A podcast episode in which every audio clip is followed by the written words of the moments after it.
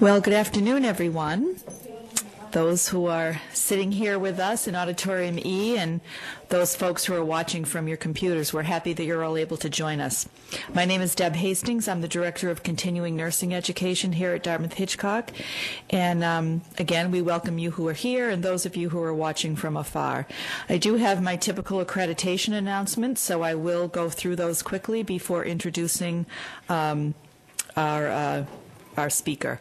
Uh, after the program, you will receive an email from the Center for Learning and Professional Development with a link to an online evaluation.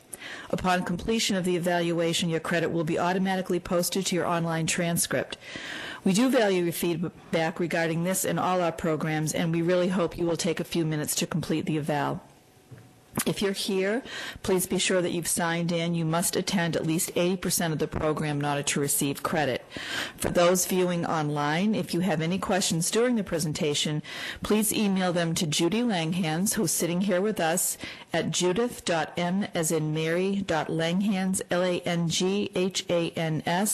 at hitchcock.org. She will give the uh, questions to the speaker, and he will be able to share his responses with you and she will be monitoring throughout the presentation.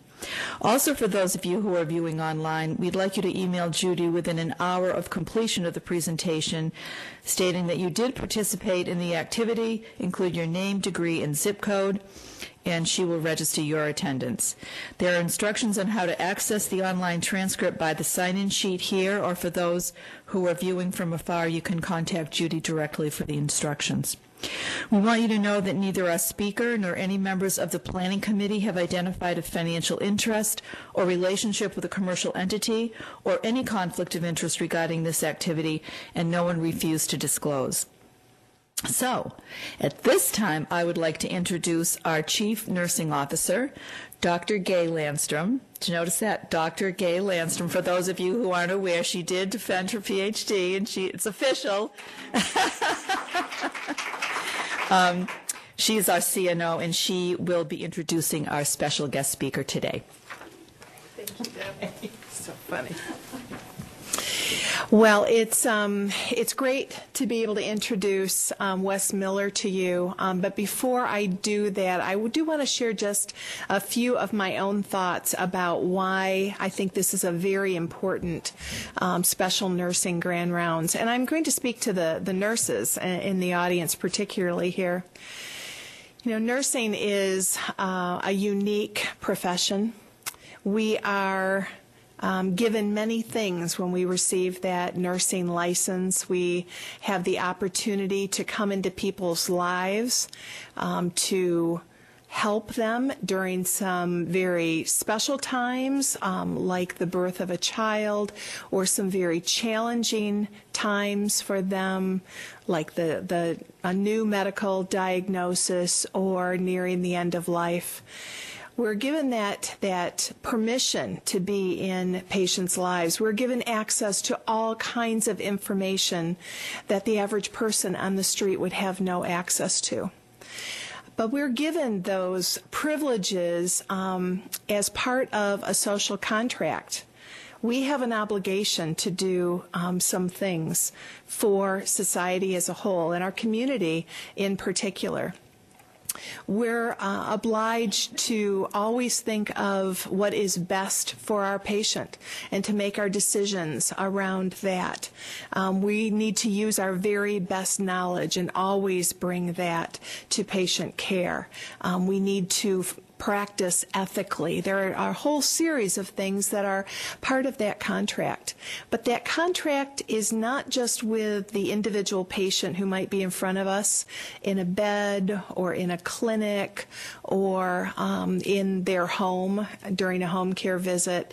It is with our entire community and with society as a whole. And sometimes we as nurses forget the bigger obligation that we have and that that contract with society.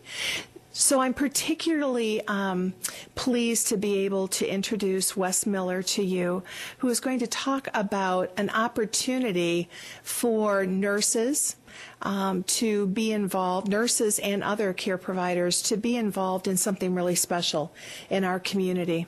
And I've seen active nurses and retired nurses and, and lots of other clinicians like respiratory therapists and others who have been involved in community preparedness, community disaster relief, community medical reserve corps um, in different parts of the country. And, um, and so I really, I'm anxious for us to to strengthen our partnership um, between Dartmouth Hitchcock um, and our community organizations. So, Wes Miller is currently the Upper Valley Public Health Emergency Preparedness Coordinator. He's also the director, director of the Upper Valley Medical Reserve Corps. Wes has been involved in safety and emergency response activities for over 12 or 20 years. He has a great deal of experience. Prior to coming to Dartmouth Hitchcock, he was safety and emergency manager at Northwestern Medical Center in St. Albans, Vermont. For four years, he chaired the Vermont State Hospital Emergency Preparedness Committee. And in addition to his experience as a firefighter, an EMT, and a technical rescue leader, he's participated in numerous courses, activities, and training with FEMA's Center for Domestic Preparedness, U.S. Homeland Security, and the U.S. Army Medical Research Institute of Chemical Defense. So we're really honored to be able to have you with us, Wes, and we're anxious to learn from you. Thanks for coming to DH. Thank you very much, Gay. Well, thank you all and welcome. And based on the technology, uh, I guess that's it. Are there any questions? Now, let's see if we. Oh, there we go. Okay, we're back. Um, so I, I, appreciate you all coming out and uh, spending some time to, uh, to to hear a little bit more about We've got a couple of topics that we're, we're, we're that all sort of uh, work together, and I want to first sort of paint a picture of on a state and a sort of local regional level what really goes on in some of these larger events, these these uh, these larger crises. Um, so we'll, uh, we'll we'll talk about that uh, for a bit. So one of the objectives we have here is to be able to discuss the role of Upper Valley uh, municipalities and community partners during an event, and also how that links uh, to the state. Um, we're also going to then talk a little bit about some concepts of personal preparedness and what can we do to make sure that we're ready and that our families are ready to deal with some of these things. Um, it's it's always going to be a challenge, but there are certain things we can do that may make it somewhat less onerous by the time we get on the other side of whatever the event is. So those are important things to think about. The other thing that that does is if you feel comfortable about yourself and your family, that may then um, allow you to feel a little bit more free to then get involved in some of the organizations that would then be out helping others who have had uh, more significant impacts. So it all kind of melts together. So hopefully uh, we'll, uh, we'll uh, learn a little bit about each one of these things and um, look forward to uh, what, what we can get through today. So. Um, First, we'll talk a little bit about just the, the, the, sort of state and regional preparedness concepts and how that works. So first, I want to just talk about emergency planning. Now, I, there's a, a, number of folks that I know out there in the audience, and you do a lot of work with the emergency management uh, group here, and so you get that. But I think on some level, we all understand the concept of planning. And but you know, why is this really important? I think when an event happens, we all have sort of some gut instincts. There's kind of a gestalt that kicks in, and we, you know, we, we think we know what to do, and that's great. That's a really important thing. But uh, you know, as the esteemed uh, Gary Larson pointed out one time, sometimes the initial reaction may not be the best one in the long run. So we may take action and find out, you know what, there might have been a different way we could have gone with that. There might have been, so let's think about this in advance and see if we can uh, come up with a plan that's, uh, that's going to put us on the other side in perhaps a little bit stronger position. So really, what, what, what is emergency planning? Well, the emergency planning are the actions that we take in advance of an emergency to reduce the effects, to mitigate it, um, to, in some cases, we can do certain things that may even prevent certain types of um, events from occurring. So that's what the planning thing is about. So we want to be thinking in advance, what can we do about that? Now, when we talk about emergency management overall, planning is a, is a part of that, but we want to think about mitigation steps, preparedness steps, response steps, and then recovery, which is often the unlooked, uh, the unlooked um, concept in, uh, in, in terms of when people are working on these things. But it's a cyclic process, so by the time um, an event uh, happens and you're, recover, you're recovering, you know, you really need to be thinking about what can we learn from this? Continual learning. So what are we going to learn from this? What changes can we make, and how do we fit those changes back into our plans? So we're right back into the uh, preparedness part of that, reworking our plans. Um, things that work smashingly, where else can we export that? How can we incorporate that to other areas of the institution or other parts of our plans? So continually learning, and that's why it's, uh, it, it's really a cyclic process when we're doing the emergency management and planning. So mitigation, mitigation um, are actions that you can take to either eliminate or reduce the impact of an occurrence. So that might be in, in the photo there, uh, doing stream bank uh, reinforcement so that uh, at times of, uh, of high fast water you're not going to have the same level of erosions and during flooding. Um, it might be that we use a certain chemical in our facility and if that chemical has very hazardous properties, can we get rid of it altogether? Well, maybe not. Is there something else we can use that has less hazardous properties? Okay, maybe there is. So we've mitigated that to a certain degree. Now we still need to um, factor in what can still happen with those uh, with with that other chemical, but we need to think about those. So we use an all hazards approach when we're doing any kind of planning in, in the mitigation phase. So we want to look at all the various things that can that can go wrong. We then want to take those and do what's called a hazard vulnerability analysis, and I know uh, many of you have been involved in that every year the hospital does in HVA as part of the uh, as part of the Joint Commission uh, standards for emergency management. Uh, we do that out in the community as well. In fact, we just had our, our we, we, we, just got that process started again for the for the next year. So whereas you're focusing primarily on the inside the four walls of both the hospital and the uh, and the community-based practices, um, we're looking at the community more holistically. So from you know what's going on up in Lyme and what's going down here, how do we align ourselves more appropriately appropriately with, um, with resources such as the hospital? How can the hospital reach to us and be able to do things? So when we look at this, we want to take a much broader approach when we're talking about the community-based um, hazard vulnerability analysis. So the next step in the phase in the uh, preparedness uh, and management uh, process is preparedness. So that involves a lot of different things. That involves when we're writing our plans. Okay, well, in order to implement those plans, are there additional equipment or PPE, Ebola? You know, who, what, what, are the things that could be going on? Well, if now that we've got all that and we've got this nifty plan that's written, we've got to train people to it. So I know I'm sure there were a number of you that were involved in all the training for uh, for the Ebola preparedness, the donning and the doffing, especially the do doffing that is so absolutely critical in terms of trying to maintain uh, a safe environment for yourselves and others. Um, but then you have to exercise it. So the hospital did a, uh, an, an, exercise a few weeks ago. A lot was learned from that. Plans will be rewritten. We'll come out on the other side of it even stronger. So that's all part of the preparedness uh, side of the house. The response is fairly self-explanatory. We're going to take those plans and we're going to implement them, bearing in mind that no plan is ever perfectly written and things always get squirrely. Um, but at least we've got some, we've got a place to start, and that's the thing. Plans are sort of a serving suggestion only, like on the side of the uh, cereal box, you know, artist rendition, serving only, suggestion only. Um, and then after response, we have recovery. How are we going to get back to normal or as close to normal as we can because for some people, for some institutions, for homeowners and businesses, sometimes the aftermath, it's going to be a new normal it's not going to be exactly what it was before.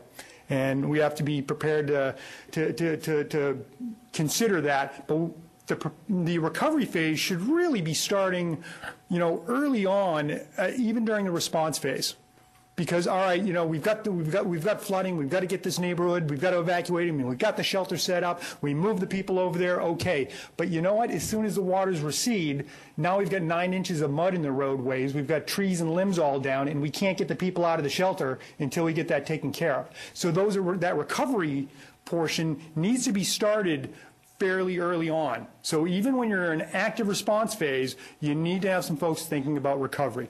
It's never too early to be thinking about that.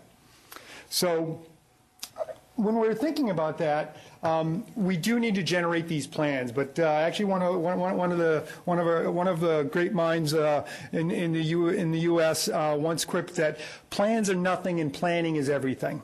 And that was uh, General Dwight D. Eisenhower. And what he was getting at with that is, again, as I said, we can't write a perfect plan. Okay? But the process that we go through to generate that plan, to come up with those steps that we think we're going to take, that gets our mind in motion. That gets us to consider different things. And that is absolutely irreplaceable. So the process of planning is really by far one of the most important things. Now it is really important to have that plan too, because when it's you know two o'clock in the morning, they call me, I'm still in my footsie pajamas, and I've got to try to think about you know what are we going to do here. Again, I've got that serving suggestion, but whatever we plan for is probably not going to look exactly like that. So you have to be nimble. You have to be make sure you've got other real smart people in the room with you, but the uh, the, the the planning is really where you get the most bang for your buck. I mean, that, that was also uh, fairly well illustrated by a, uh, another quote in terms of everyone has a plan until they get punched in the mouth. Um, that is by the esteemed Mr. Mike Tyson. Um, and again, it just kind of illustrates that things are going to change and we've got to be ready for it. So, now, in the state, when events happen, a, a, a disaster in the state, um, the Department of uh, the Department of Safety underneath them is the Department of Homeland Security and Emergency Management, and they're kind of the go-to resource. So what they're going to do is they're going to set up an emergency operations center. Okay, and our, an emergency operations center is is a coordination and a resource tool, really. Um, here in the hospital, you set up essentially the same thing, hospital command center. That's happening here locally. But so on the state level, um, they would be setting up an emergency operation uh, center. Now, Department of Health and Human Services has a, a, group underneath it called the Emergency Services Unit. And they'll get into play in most disasters um, because they deal with mass care, they deal with sheltering, um, they've got a lot of resources that they can bring to the table. So that group is going to come into play almost any time they have a state EOC set up. And, and actually, I got, I got to say, too, the uh, New Hampshire Emergency Operations Center is really a tremendous facility. Uh, being in an environment, those of you who've, who've uh, you know, uh, worked in incident command and other things, the environment that you place yourself into really can help or hinder your ability to work effectively. And they've got a phenomenal uh, operations center uh, down in uh, down in Concord um, for folks to work out of. Um, so if this disaster is going on, um, the if it's a statewide thing, there could be um, 234 municipal EOCs set up. Now, it's a little bit of a curious model to me in that the way they have the state level, but because we don't have really tight, you know, county government or anything like that, but the New Hampshire model is that each town would then reach directly to that operations center for assistance. Um, I haven't seen this in, in, in, in action yet, um, but I can imagine that there could be certain challenges with that many, you know, individual nodes trying to go all potentially at the same time up to the state level. But nonetheless, that's the way they have it uh, have it set up here for um, certain types of disasters. Now, if you notice that ridiculously long title I had did include Public Health Emergency Preparedness Coordinator. So in the event of a public health emergency, there's a slightly different approach. So we're still going to have that, uh, that upper level stuff feeding into the Emergency Operations Center, but then there's the Division of Public Health Services, which we usually just refer to as Department of Health, that's going to come into play there. There's, uh, there, there their unit is actually called Emergency, uh, uh, Emergency Support Function 8. Um, there's 14 different ESFs. There's everything from transportation to agriculture to whatever that could be uh, could be involved. But so they're going to get involved with the uh, and have a seat at the table in the Emergency Operations Center. But in order to simplify things, as opposed to having every town that may be dealing with something related to um, a public health issue, the Division of Public Health Services has created 13 regions in the state. So 13 public health networks. Um, and underneath those networks, they, each network would set up um, something called a MACE that we'll talk about a little bit more. But so now we have these 13 units that are kind of doing their own thing and reporting to a single group. So the ability to manage something like this, it becomes a whole lot less uh, confusing, I would think, in the Emergency Operations Center by doing that. Now, I'll also tell you that uh, here in the Upper Valley region, they really have found that this works so much better. Chances are, for just about any kind of emergency, that's the model that we're probably going to go to. And um, we'll we'll talk more about the setup of that uh, that uh, that um, entity, that MACE entity, in, uh, in in just a moment. But so that's how it's going to happen in kind of the upper level, and that's how we as a region will be reaching up to the state for different types of resources that um, that we need, or if we have resources to offer, it would uh, go through that. So that that uh, arrow off the green bubble there, that really should be a, that should be a two-headed arrow. That's a that's a very back and forth kind of um, kind of relationship. Um, so and, and this is just a, little map of the uh, of the various uh, regions uh, that we uh, have here in the state, the 13 different regions.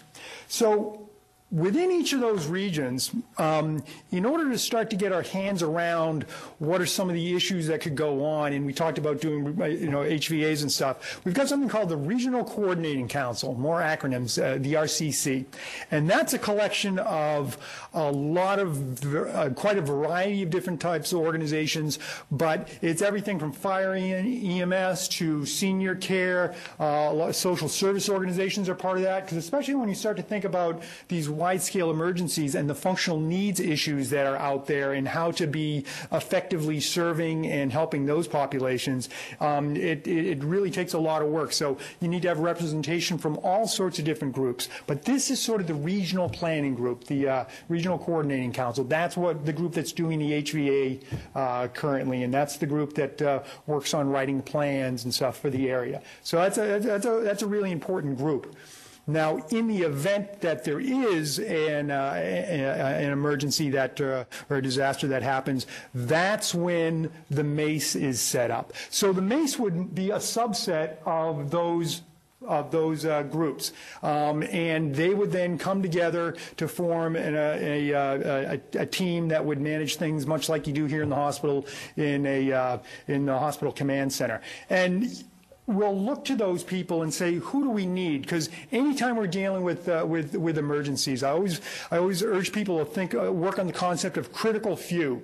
You want to have all the people you need, but you don't want to have extra people that you don't because it can can compl- uh, can uh, can uh, complicate things sometimes. So the concept of critical few, kind of akin to you know the KISS, the keep it simple uh, uh, statement, something to think about. So we wouldn't necessarily want to have represent- representation from all those groups for every single event.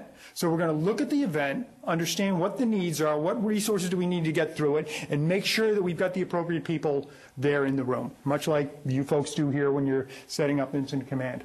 So there's always a leader of that of the, of, of the MACE. That could be a number of different people. It's typically going to be uh, Chief Christopoulos or maybe Chief McMillan um, in the uh, you know from uh, from Hanover. Now underneath them, they will have a group of folks that are going to support them in a number of different ways, including potentially public information officer, security or safety officer, the liaison officer. They would be the person who would be linking with the hospital and other state agencies. Um, Technical specialists, those come into play where if it was, you know, the spring snowstorm from heck and we got 24 inches of wet, slushy snow on the roof of all the buildings, we may want to have a structural engineer in there. Um, to, so whatever the event is, there may be some subject matter expert that is going to be really important to have at that very high level of the decision-making chain. Is this setup starting to look like anything familiar, like you talk about the hospital uh, a bit? Nodding heads. What, what, what, what are we starting to look at there? We're starting to look at an incident command structure. It's ICS. And it's just, you know, the, system is just, you use it in, in all sorts of layers and in many places. So, um, and much like you folks, there are finance considerations. A lot of that happens after the fact, but sooner or later you need to be thinking about that. I did one drill um, uh, with, uh, with the, the city of St. Albans, and um, it involved um, the, the, the town hall being compromised and access to it would not be available for quite some time. But when we started to talk about the recovery phase and, the, and sending out all the bills and stuff, they realized, oh, well, the only place we have checks and additional purchase order information is in the safe in the basement of the building. So now they have actually a, uh, uh, a secure uh, a safety box um, at one of the local banks where they keep additional stuff. But you know, it, it, it, it's important to really think through things on that level. But then we also have our logistics group, and they're the getters. So if we've, you know, if I need if I need a, a dozen chainsaws and I'm going to need some uh, some four-ton dump trucks and some backhoes that have uh, that have thumbs on the bucket so they can pick up these large logs and put them in those trucks, they're the ones that are going to find those for me and get those to me. Planning, they're the ones that they come up with, the, with, with how we're going to approach this. What are we going to do? Um, they're the main focus of gathering situational awareness and being aware of all the different components that are going on. Once they come up with a plan and it's, uh, it's approved through the, uh, through the MACE manager and all, then that goes to operations. And so operations are the ones that are physically doing things, are now, and a lot of times um, in this regional level, the operations may be more, primarily a coordination unit because, as I said, you're still maybe having individual towns setting up emergency operation centers of their own. We, you know, don't tell them not to. We don't have authority. They can do what they want. But hopefully, that information is going to be fed in to a central thing so they can say, all right, well, you know, Lyme, we realize you, you, you don't have anywhere near the level of damage, but you have these resources. What about us bringing those down and helping out, you know, Piermont with those? So they're kind of the coordination entity. Um, if there were shelters set up or POD, point of distribution, that's a mass prophylaxis uh, site, um, th- those type of operations would be feeding and managed directly out of the ops section in, uh, in the MACE. So this is a very familiar structure, and it's familiar because it works. You, that's what you do in the hospital here. In fact, you had ICS stood up for what, about three and a half months? So in any event, um, so it's really important. So it should look familiar. Hopefully everyone uh, everyone uh, recognized that uh, fairly soon off. So so that's sort of how things would be managed and organized um, within the region and then within the state level and how that's going to interact. So now, uh, in, in addition to getting rid of my dry mouth. So now I want to talk a little bit about personal preparedness. What can we do as individuals and as families, and that can even be extended into um, if you're involved with civic groups and other other things like that. But what are some of the things we want to think about on our own to uh, to help minimize some of what we're going to go through and uh, to, to, to, help us um, uh, work through the problems that occur during during these events? So FEMA did a, a, a survey. Uh, they do one annually um, but uh, when they they ask a lot of different questions, and then those questions kind of get uh, kind of get thrown into various buckets. But when they talk to different people, um, and they said, you know, you know, the questions indicated, you know, that there are some folks out there who really think about this a lot. They're they're reevaluating their plans. They're making sure that the phone numbers are, are, correct. They're looking at their home preparedness kits. You know, it's really part of the way they do business on an ongoing basis. But unfortunately, that's only about 14% of the population that responded to the survey. Um, lots of folks have done a little bit, and they're aware of certain, maybe they're aware of certain hazards in their community. They know how to get certain information. Yeah, I got some stuff in my basement. Oh, I got a big pantry. You know, we could uh, we could deal with that. So they're they're working on it. They've got some stuff going on. We've got about 21 percent of the survey that uh, said yes to that. Um, about 18%, yeah, it's on my mind. I've been thinking about it. I know a little bit about it. I just got to get around to it. And then we've got the largest slice of the pie. It's like, what's that? Big deal, or it's not going to help anyways. And I, I firmly disagree with that. You know, it, it really uh, it really can make a difference for you and or for others um, if we think about some of this in advance. So FEMA talks about four primary actions that they would like individuals to take in terms of um, helping make sure that they are ready to respond. And a lot of this is really, you know, I want you to think about the term resiliency because all these things hurt. They're not pleasant. It's going to be painful along the way. But when you get towards the end, you know, during that process and towards the end, have you done things that can make you bounce back a little bit quicker, that make it a little less painful for you and a little less trying? So resiliency is kind of what we're talking about here. But one of the first things they say is they want people to be informed. Okay? So do you know what your local community risks are? Right? Do you know where shelters are in your community? You know, do you know if that you know that nondescript gray building down the street is a uh, is a uh, metal plating building, and they've got uh, they, they, they've they've got a thousand gallons of sulfuric acid in that uh, drum out back. You know, it's good to know those things. Um, being informed as well is how do you find out about uh, how do you find out about what's going on in the, in terms of events. The second thing FEMA talks about wanting people to do is to make a plan, and we're going to talk a little bit more about that uh, in a moment. But having a household emergency plan and making sure that all the members of your family, uh, both uh, uh nuclear and extended families, are familiar with that.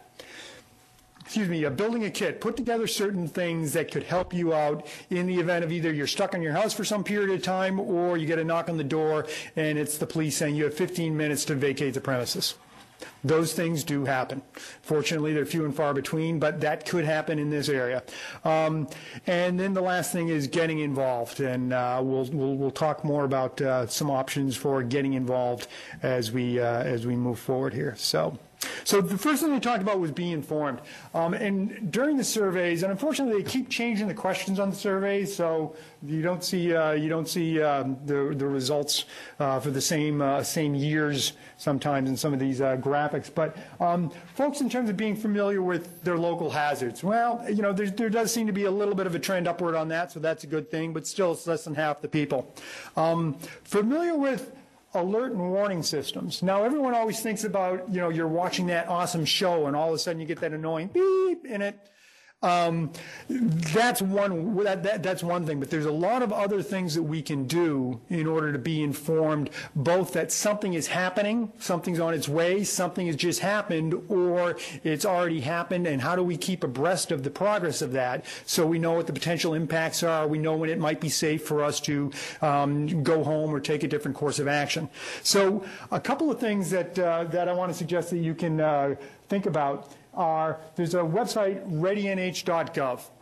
And actually, with that website, if you go to that, oops, okay, there's all, ready.gov is the federal version of that. But um, when we go to that, we can, there's a lot of different types of information that we can find on that site. The New Hampshire one, it's a, it's a, it's a pretty good site. It's worth, uh, it's worth checking out. Um, they've got some different uh, topical areas in terms of floods and storms. Um, but so there's some, there's some useful information there. The ready.gov is essentially the same thing, but the federal site. A uh, good bit of redundancy there, but still certainly, uh, certainly worthwhile to know about. The Red Cross, I mean, what, what can you say about the Red Cross? Uh, one of the most amazing organizations ever. Um, on part of their site, uh, if you go to the redcross.org slash prepare, you can find lots of information about lots of different types of, uh, uh, of uh, crises that could occur. They've got lots of different apps on there that you can put on your phone. They've got tornado apps. They've got earthquake apps. They have winter storm. They've got some really, really good things that you can, uh, that you can put on your phone. So yes, you may need to, you know, take Angry Birds off to fit these other things on there, but nonetheless, it's worthwhile stuff to consider. Um, how else do you, get informed? You, does everyone know they have, every municipality has an emergency management director? Everyone does. Some of them are more involved, more active, more aware than others, but they are a tremendous source of information and they should be able to help you out with what does that building down the road does? Where are our community shelters? What is the evacuation route if we got to bug out of the area? Those are important things. They're the ones that can help you with your local uh, with your local um, uh, plans. Um, and this this goes for folks if they're from the Vermont side as well. I mean, all these things are are uh, have a similar uh, have a, have a similar uh, um, agency or uh, group that will be working with them. Um, New Hampshire Alerts, NH Alerts. So for those of you with cell phones, there is a tremendous app um, that uh, you can go to, uh, NH Alerts. And if you if you download it, what it does is you can select what type of events you'd like to know about. I mean, you may not want to get small craft warnings, but you could if you want. Um, you can select everything to do with high winds, winter storms. Um, is it only high winds or only gale winds? I want to find out. So a lot of, a lot of parsing you can do with that. And then you can set the set your radius in terms of how how big a distance around me do I want my phone to start beeping if this happens. Um, but it's a really a great great tool to have. Now the other thing that's neat about that is the backbone of New Hampshire Alerts is a system called Code Red, which is a national system. Um, and actually NH Alerts is really just a front page that's that's prettied up with New Hampshire, information. But if you sign up for uh, NH Alerts and you're up in Burlington, Vermont, and there's there, there's gale winds that are going to be coming through, or you know, a tropical storm or something like that, it doesn't care that you're not in New Hampshire. It says, "I know you're in Burlington, and here's what's happening in your area."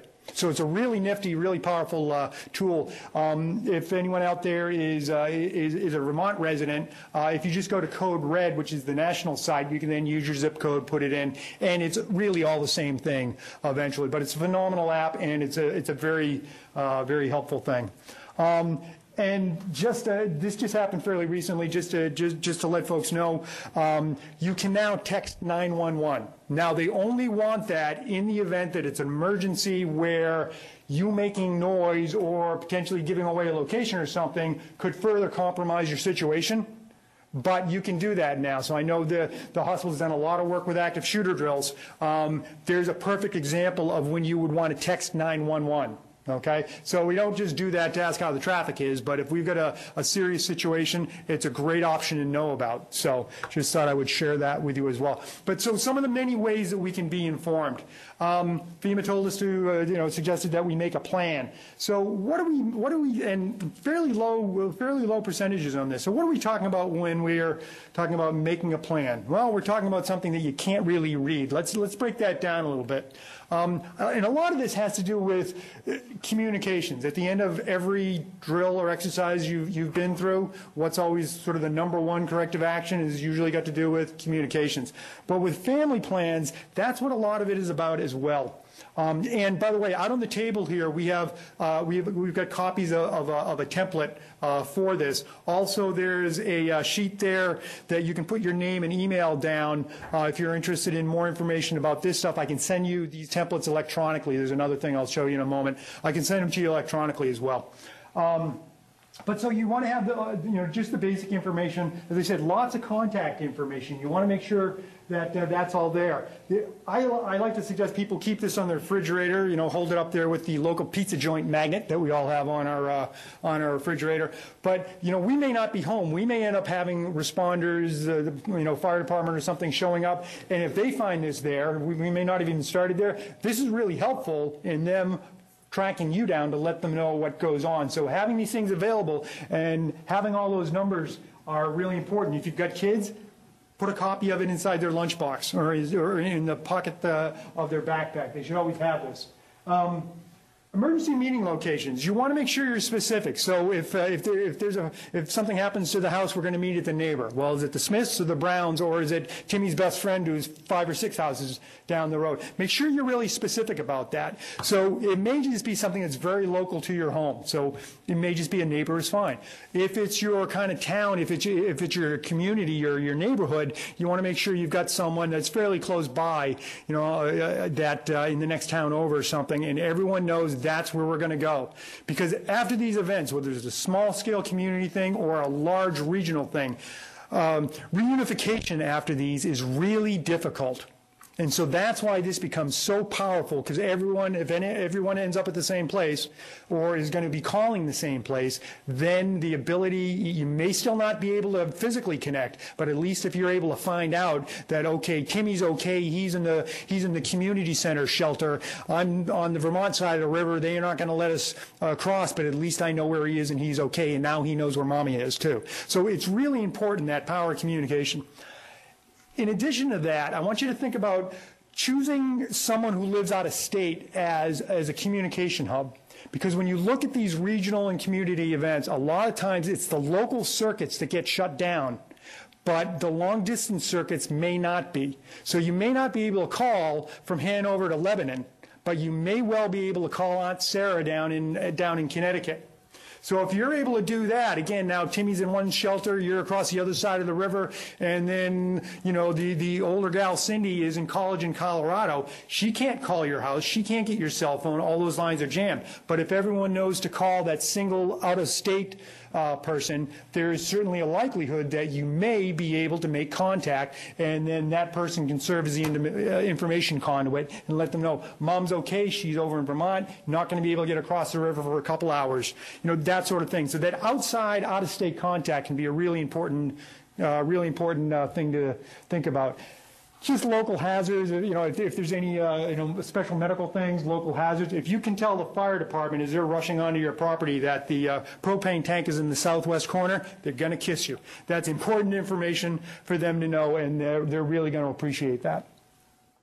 Um, community evacuation routes, have that there on the piece of paper because you're going to find out about it. If you put it down here, that's great, but you're not going to think about it again until someone tells you you need to get out. And if it's written down somewhere, then you've got a much, much better likelihood of following the plan because those do make a difference. Uh, actually, down in Boston, a number it was about six years ago, but uh, they, they they realized that because Boston and Cambridge had not spoken to each other when doing their plans, they had everyone was supposed to get off of Memorial Drive, cross the bridges, get onto Storrow Drive. Boston had everyone on Storrow Drive crossing the bridges, going over to get on Memorial Drive. So uh, the coordination of these things is a pretty important thing. But know know what those evacuation routes are, where communication, where uh, community shelters are. Those sorts of things really important. So that's a family. That's a that, that, that's a one example of the many types of things you might put on a family emergency plan. But it's important stuff because again, when things are popping really quick, it's harder to recall some of this. And as I say, the copy of it goes in uh, Timmy's lunchbox, and you know, keep a copy in your glove box, that sort of thing. It can become a very powerful tool. So building a kit, an emergency preparedness kit, well, what is that going to mean? That's going to mean all sorts of different things for different people. But you want to make sure that in your home you've got um, at least a gallon of water per day for everybody. Okay, because we, I'm down in Grantham, we have power outages all the time.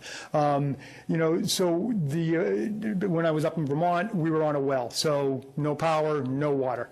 Um, so you want to make sure you have some some reserves of that. Food, we all we all think about, yeah, I've got plenty of food in my in my pantry and all, but think about things. Do you have things that worst case scenario, if you just had to open them up and eat them, you could. Now, I probably have not eaten Dinty Moore beef stew since I was in Boy Scouts. However, I do keep a couple cans of it around because as much work as it might be, you can open that up, eat that cold, and you're going to do just fine. So sort of think about certain things like that that really involve little to no preparation. Um, those might not be the things you typically have in your pantry.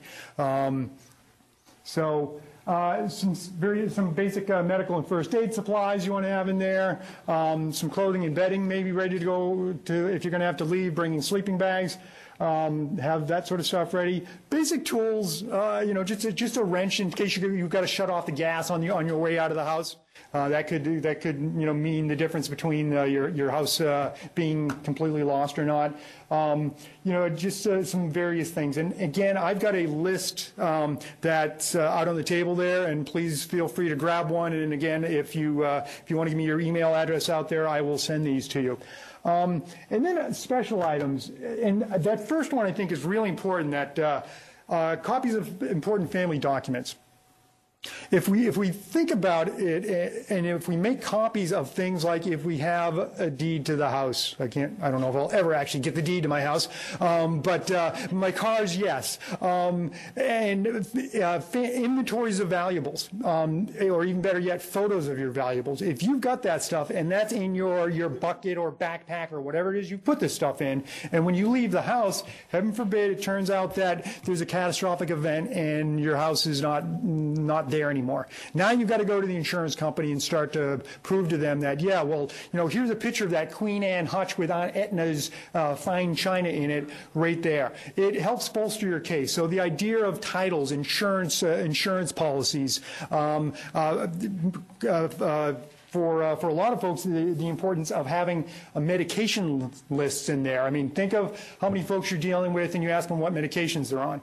You know, a lot of folks are not real good uh, historians and don't really know what they have, or they don't know what the uh, what what you know is is it 10 milligrams or was it 5 milligrams? So having that information there is a really important thing. So some of that documentation to have in your kit, I think, is a very very important and powerful uh, option for you to have. And then getting involved. I mean, you can see the numbers here about folks that are sort of involved before something happens, and the ones that say, well, yeah, I'd be willing to get involved when it does. They're fairly low, but, you know, that's not surprising. But the more ready we are as an individual, the better prepared we are, the more confident we feel that we as an individual and our families are going to weather this as best as possible, then that's going to make us more likely to be uh, willing to extend ourselves and say, okay, what can I do to help pay it forward a little bit, get out in their, in their community and help them. So with that in mind, how do you get involved? Now, there are so many amazing groups out there. The Red Cross Disaster Services, um, uh, Upper Valley Strong. Uh, there's, there's so many great groups out there. There's no shortage of them. But as part of the disclosure things, I got to say that Medical Reserve Corps, I'm the director for. So that's the only one I'm going to talk about, okay? So hopefully this may entice a few folks. So Medical Reserve Corps seems to be one of the better kept secrets in the, uh, in, in the country. It is a national organization and its mission to is improve health and safety of communities. Um, by organizing medical volunteers. Okay, that's pretty broad, but uh, but let, us talk about things a little bit more specifically. It got started after 9/11 okay? Because there were so many volunteers that showed up. Now, they, in, in many cases, they didn't really have a way of organizing spontaneous volunteers. So that's just a general management kind of issue. Um, but furthermore, when you had just the streams of EMTs and nurses and stuff that were coming over from Connecticut and from New Jersey that said, I'm here, what can I do? They were like, you hold your breath, be right with you. you. It's really hard to integrate people if you cannot, if you, if their credentials have not been validated in advance.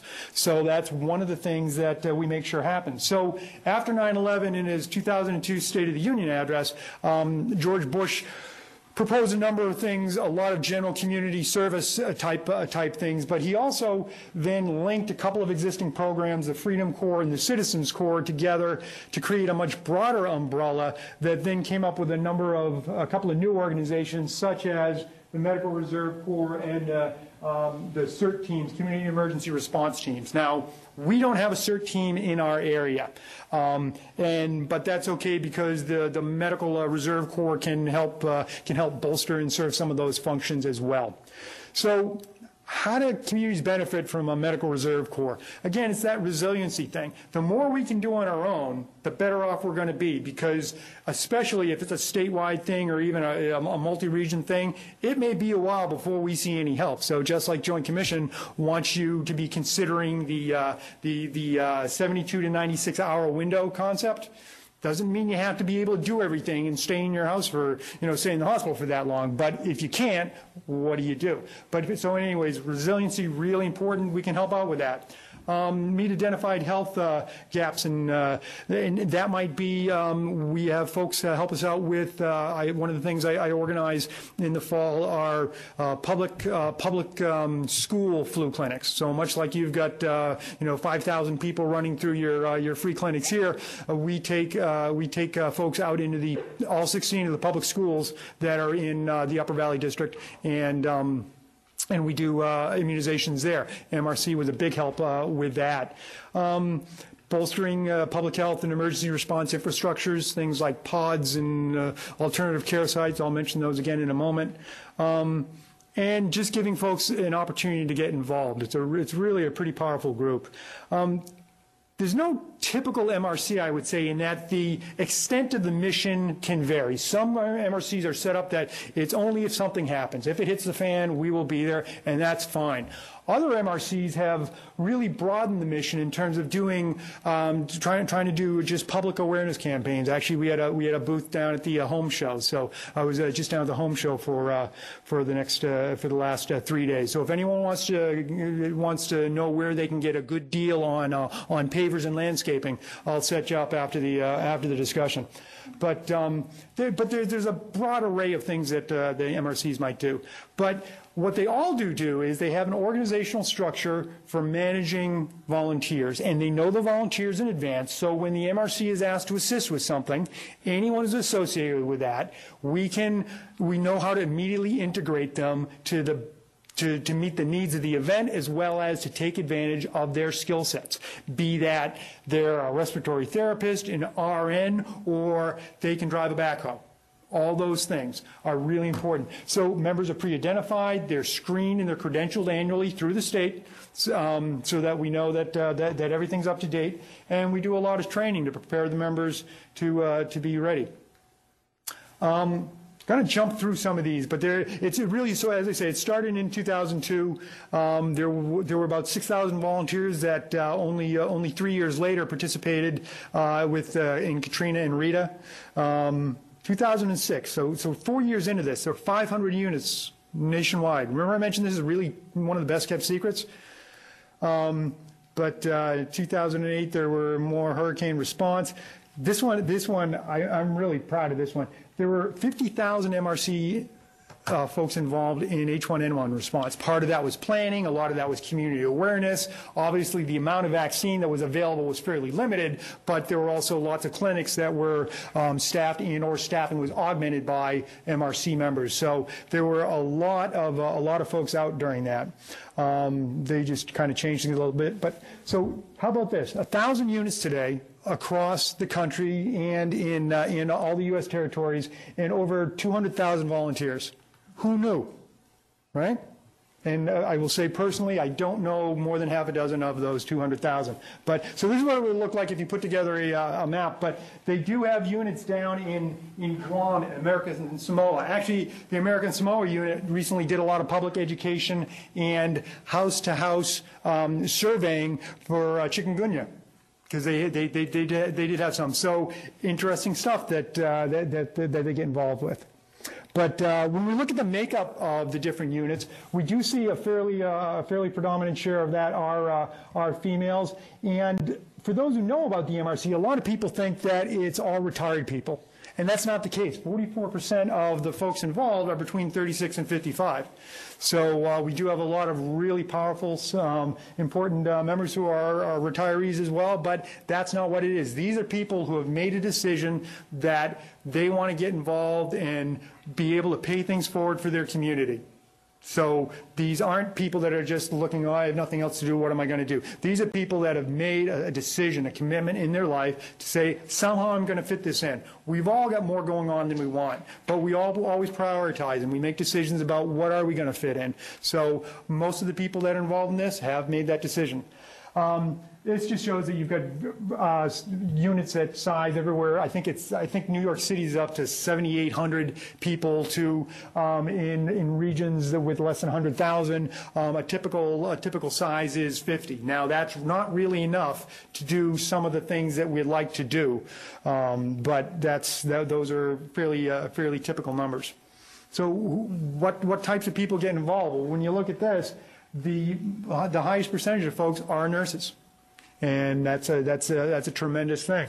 Um, the next highest number are non-medical folks, because in order to pull off any kind of clinic, the number of people you need to have that are doing the setup, that are doing the registration, that are shuttling the supplies back and forth, that are out in the parking lot directing traffic, a lot of people it takes to be able to do these things. So we've got lots of people who are not medical uh, involved in this, and you just see other uh, other things in terms of EMTs and physicians and paramedics and a lot of different uh, folks that are, that are involved.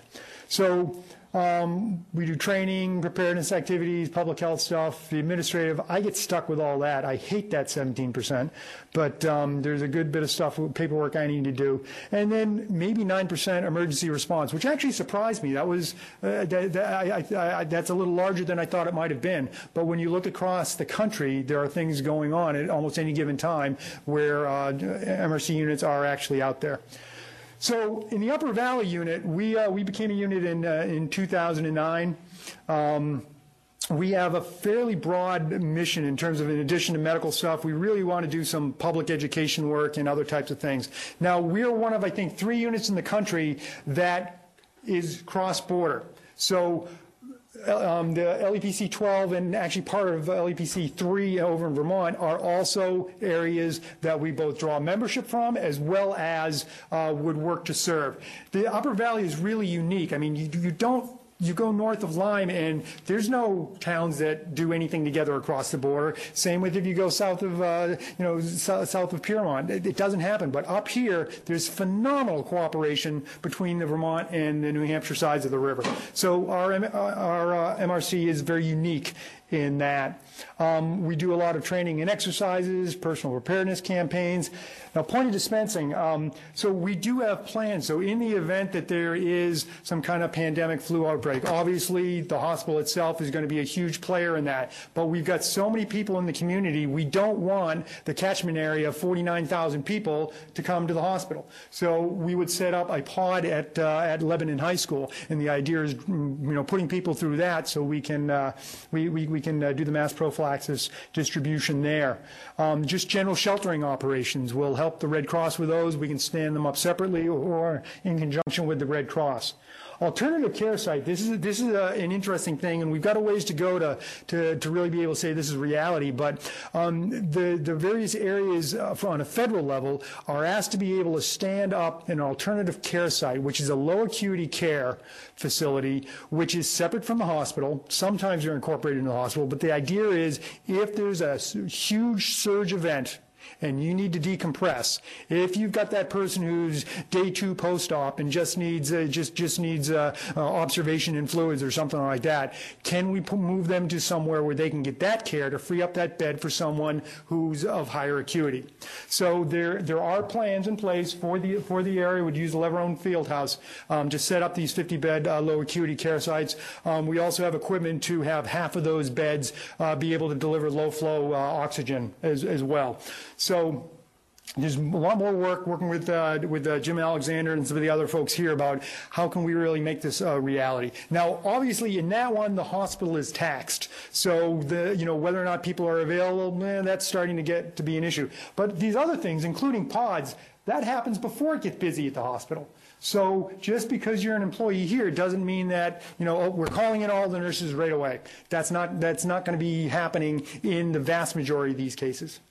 Um, we do a lot of uh, just community outreach stuff and do things at the, you know, we have first aid uh, that we do at the Prouty, uh, at the uh, at the paddle power event that West Central Behavioral Health does. Uh, we're out in the rescue boats along with some of the fire department uh, folks as well as doing first aid things. So we do a lot of different different things there.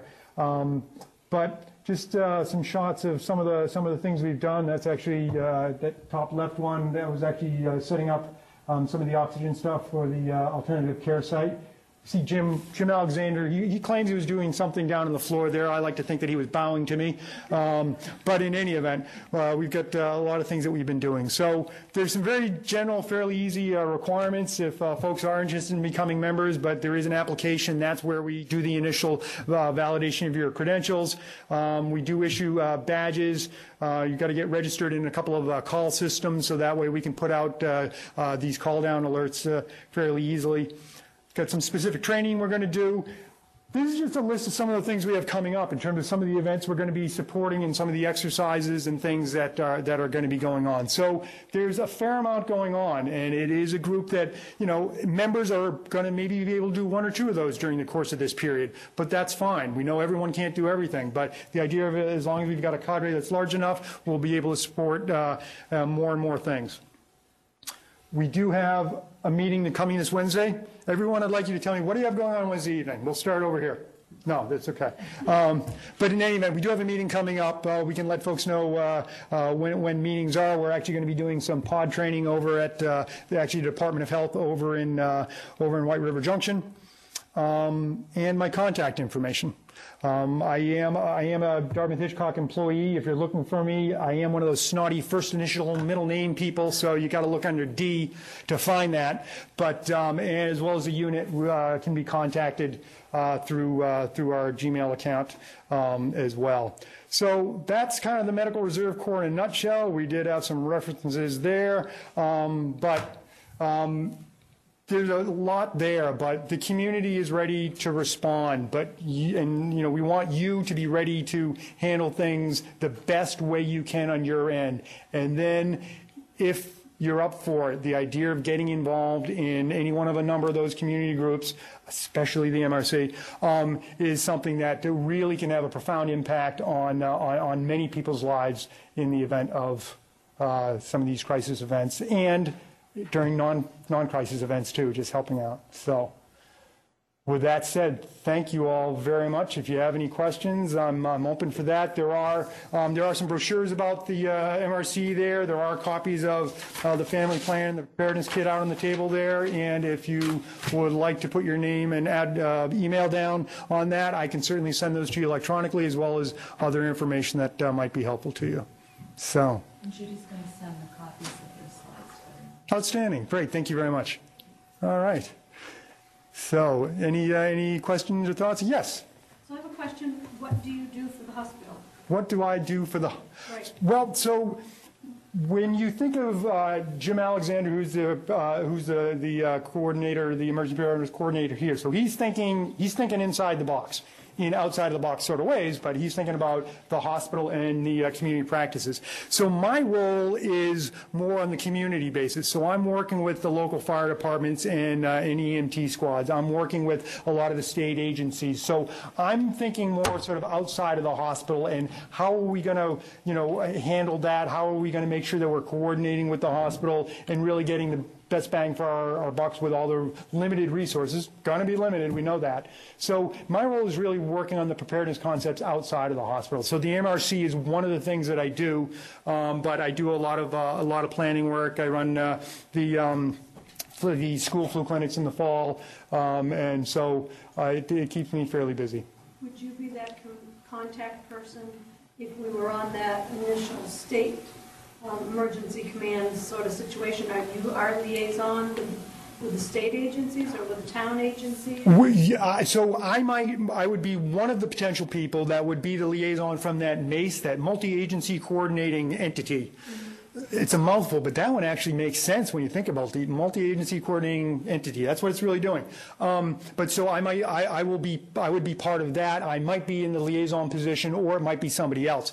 But uh, there's a drill coming up uh, this spring. I'm working with Jim and some others on uh, as, as part of that, and part of that will be communication with the MACE. We will be setting up the MACE in town, and uh, there will be uh, certain pieces of information that we need to make sure get transferred appropriately to make sure that we're able to do that. Because until you try you just don't know.